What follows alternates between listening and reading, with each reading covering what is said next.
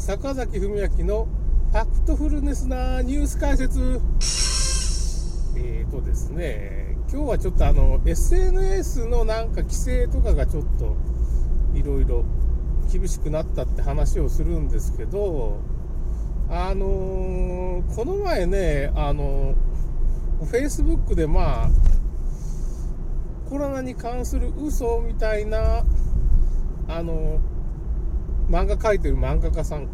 石田なんとかって人だったかな、ちょっと名前がパッと浮かばないんですけど、女女性の方だと思うんですけど、が、なんかアンティファが、アンティファっていう、なんていうかな、あの、国会議事堂っていうかな、米国に突入したって、まあ、今逮捕されたんですけど、あの、日本のニュースでは、あの、トランプの支持者が突入してっていう風なことになってるんですけど、まあ、CNN とか、まあ、アメリカの左翼系っていうか、バイデンの味方であるメディアが、そうニュースをちょっと書き換えちゃって、CNN の人と、その突入したアンティファがグルになってて突入してるんですよ。実は。その模様を CNN が報道してるっていう風なことなんですけど、えー、って思うでしょ。それでそれをまあ、日本の人は、まあ、そのニュース見たらそういうふうなこと、あ、トランプの支持者が突入したんだって、それで、危険だから、トランプのツイッターを削除したり、まあ、あの、そういうパーラーっていう、まあ、保守系の人、トランプ支持者が集まるパーラーっていう SNS があるんですけど、そこを、まあ、えっ、ー、と、Apple ストアが削除して、Google ストアが削除して、Amazon サーバーがもうそのパーラーっていうアプリを消してしまったっていうニュースがあったんですよね。だこれ、日本の人から見ると、ああ、これトランプの人がまあ、議事堂を囲んで、国会議事堂をまあ囲んで、あのー、なんか悪いことしたんじゃないか、みたいな1月6日の話ですけどね、っていう風な話になってると思うんですよ。だけど、まあ僕らっていうか、僕はちょっとトランプ大統領を応援する会みたいなところに、まあ、潜入調査っていうか、もともと僕トランプの支持派じゃなかったんですけど、なんとなくトランプ好きなことは好きだったんです。なんとなくね。ほんでみんなトランプ差別主義者だと思ってるんですけど、あの人、年間1ドルで大統領やってるんですよ。お金のためにやってないんですよ。給料もらってないんですよ。それでまあ、黒人とかヒスパニックからすごいまあ支持されてるんですけど、なんか黒人を差別してるようなニュースが日本では伝わってて、トランプ大統領っていいことしかしてないんですよ、本当大統領の時に。だけど、なんでそんなことになっちゃうかって言ったら CNN とか、まあ、ABC ですかね、ABC だったかな、まあその、米国のメディアっていうのは、まあ、9割以上があの左翼メディアで、まあ、バイデン側って民主党側のメディアな見方してるんですよ。で、Facebook、えっ、ー、と、Google、Apple、Twitter、あの、Amazon、もう全部ね、あの、バイデンっていうか民主党の味方をしてて、献金もすごいんですよ。でもこれ味方してるんですよ。それ全部がグルになって、不正選挙をして、不正選挙も Facebook が資金出したりしてるんですよ。で、不正選挙どういうことかっていうことかって言ったら、まあ、バイデンが2600万票。えっ、ー、と、トランプが8000万票で、まあ、大統領選はトランプが勝ってるんですよね、実は。これはまあ、世界の人がみんな認めてることなんですけど、まあ、マスメディアが結局すごい話を歪めて、しかもその裁判所とかも、あの、左翼側って言ったらおかしいですけどね、まあ、まあ、世界政府って言ったらいいのかな、そういう、まあ、今この世を支配してる、まあ、金持ちたちが、完全にそのいろんなところを止めちゃったわけですよ。最高裁判所も全くその、トランプがこれ不正だって言ってもダメだし、あのそういう証拠っていうのも全部あるんですよ。ラドクリフレポートって言って、まあその国家情報長官というのがまとめて、完全にこれいろんなとこからハッキングされてるとか、いう、もうその証拠もあるんですけど、トランプも限界令っていうのを発動すれば、まあ、もうそういう国家反逆罪でね、まあ、バイデンとかこう捕まえることができたはずなんですけど結局できなかったのは、まあ、バイデン側が核爆弾爆発させるよって言ってあのトランプを脅したわけですよ。それでやっぱ人が死んだらトランプもねちょっと切ないからまあこの結局大統領一旦降りるみたいなことになってるんですけど結局今軍事政権になってるんですよ。まあその反逆罪とか限界令が発令されたかどうかわからんですけどバイデンが今あのスタジオから配信してるんですあれ。ホワイトハウス閉鎖されてて電話したら分かりますけど電話したらもうあの閉鎖されてるっていう風になってるホワイトハウス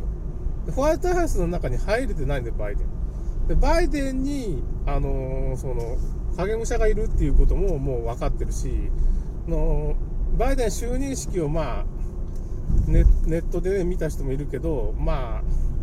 全くあれ撮影なんですよね。その当日のあのワシントン DC っていうホワイトハウスの天気っていうのはちょっと曇天っていうか曇ってたんですけどあの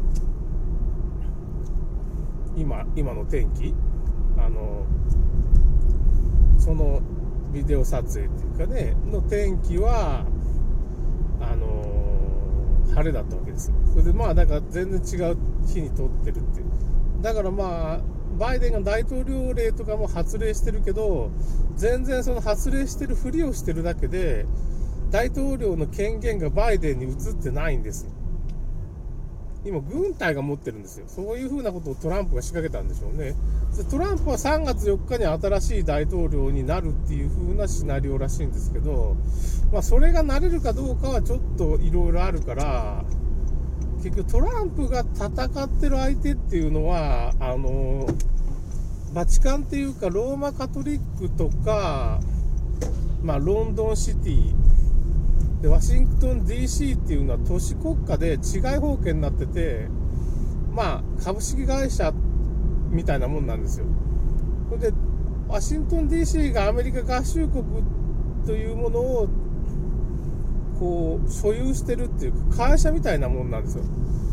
アマリキ合衆国っていう会社をワシントン DC がこの親会社みたいになってから支配してるっていうのが本当で、その資金はバチカンが出してた。あバチカンがトップにいるんですけど、まあ、ロンドンの金融シティがそれをお金を出して運営してて、っていう風になってるんで。そういう支配システムがあるらしいですよ。それが真相なんですよ。だからそのトランプはその支配システム、株式会社アメリカ合衆国をまあ、脱皮して、アメリカ共和国に戻して、その、まだ買収されてない頃に戻して、アメリカを再建しようとしてるっていうのが今の話なんですよ。そのためにあの支配者みたいなのがワシントン DC にいるから、ワシントン DC の地下になんかいるらしくて、子供なんかもすごい何万人も子供がこう閉じ込められてるっていうかね幼児性愛みたいなことをしてるやつらがいてっていう風なことで今ワシントン DC がまあ今10日間ぐらいね停電になったりしてるんですよでその地下の施設を相当してるっていう風な話で停電にしてね向こうの機能を弱めてみたいなことが起こってるらしいですね。うん、そその辺が本当かどうかちょっとまあ情報が完全伝わってこないからね、わからない部分もあるんですけど、まあその辺が真相だって言われてますね。あの、それで Facebook とか Twitter っていうのは、今もうの情報っていうのはもうほとんど嘘になってしまってて、あの、この前だからバイデンのホワイトハウスをインスタグラムが強制的にフォローしてしまうっていう風な事件が起きて、これはどういう事件かというと、あの、まあ、知らない間にホワイトハウスを自分のアカウントがね、フォローしてて、なんかおかしいなっていう風な話がわわわわ言ったら、あ、俺もだ、俺もだっていうことになって、フォロー外してもまた強制的にまたフォローするようなことになってて、これ結局バイデンがまあ、選挙で2600も、2600万票しか取ってなくて、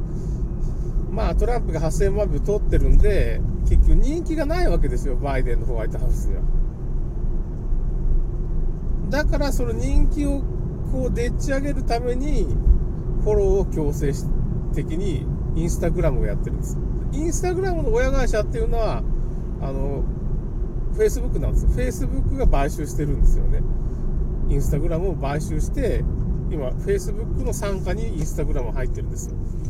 だからもう今、この前だからフェイスブックがスマホの中の Facebook 以外のアプリを監視してるっていうシステムがバレて、僕それスイッチオフにしましたけど、まあそういう風なデジタル監視社会っていうのがもう来てるよっていうことで、だからまあ普通に日本でニュースだけ見てると、まあ、洗脳されるっていうか、で、SNS とかファクトチェックも洗脳になってるから、嘘を流してるんですよ。だから、戦時中より恐ろしいことで、まあ、戦時中がレベル5ぐらいの洗脳レベルだったら、今洗脳レベル10ぐらいになってて、ただニュースを聞いてるだけだと、そんなことになっちゃうんです。だから本当の情報どこにあるかっていうのを、まあ、探して探して探しまくって、まあ、僕洗脳レベル僕3とかぐらいまで行ってるんですけども、真相はちょっとわからないんですよね。いろんな真相があるから。うん。今すごい恐ろしいことが起こってるっていうことですね。まあ、コロナにしてもまあ全部嘘だっていうことはもうこのラジオで僕言いましたけど、ということが起こってます。マトリックスの世界が僕の言ってたようなが、まあ今出現してるってことで。夢の世界ですね。それではまた。